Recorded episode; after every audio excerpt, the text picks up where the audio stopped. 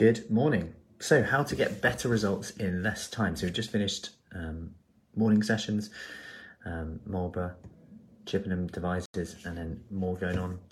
Now we've got Tai Chi on, uh, we've got full body muscle strength on as well. Now, I want to touch on this though.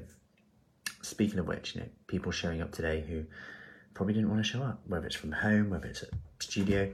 And I shared this yesterday.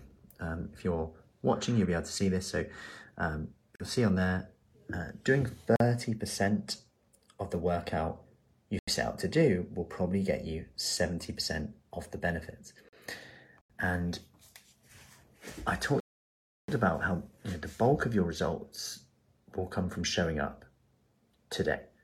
Morning, Kaz, and and this isn't just like a, a random thing to say, but if you think about what I've just said about how to get better results while spending less time doing it, it takes quite a lot of time to be perfect.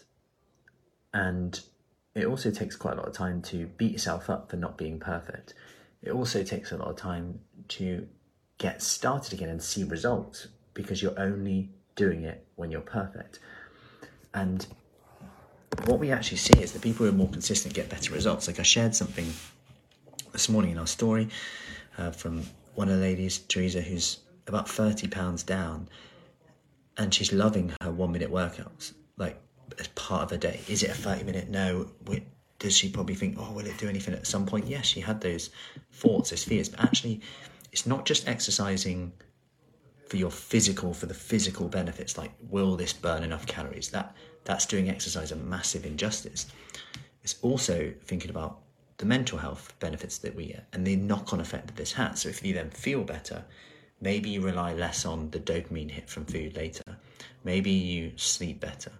Maybe you just feel better in general about yourself, about the outlook on life. And that that is kind of a bit intangible, but massively significant to our habits, to our belief, to our sense of achievement, to our happiness, which is all linked with the decisions that we make along the way.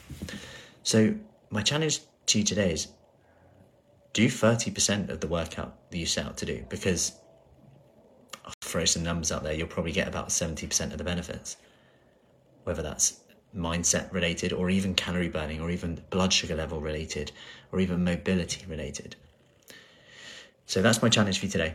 Hope that helps. Any questions, as always, just let me know and I'll see you soon.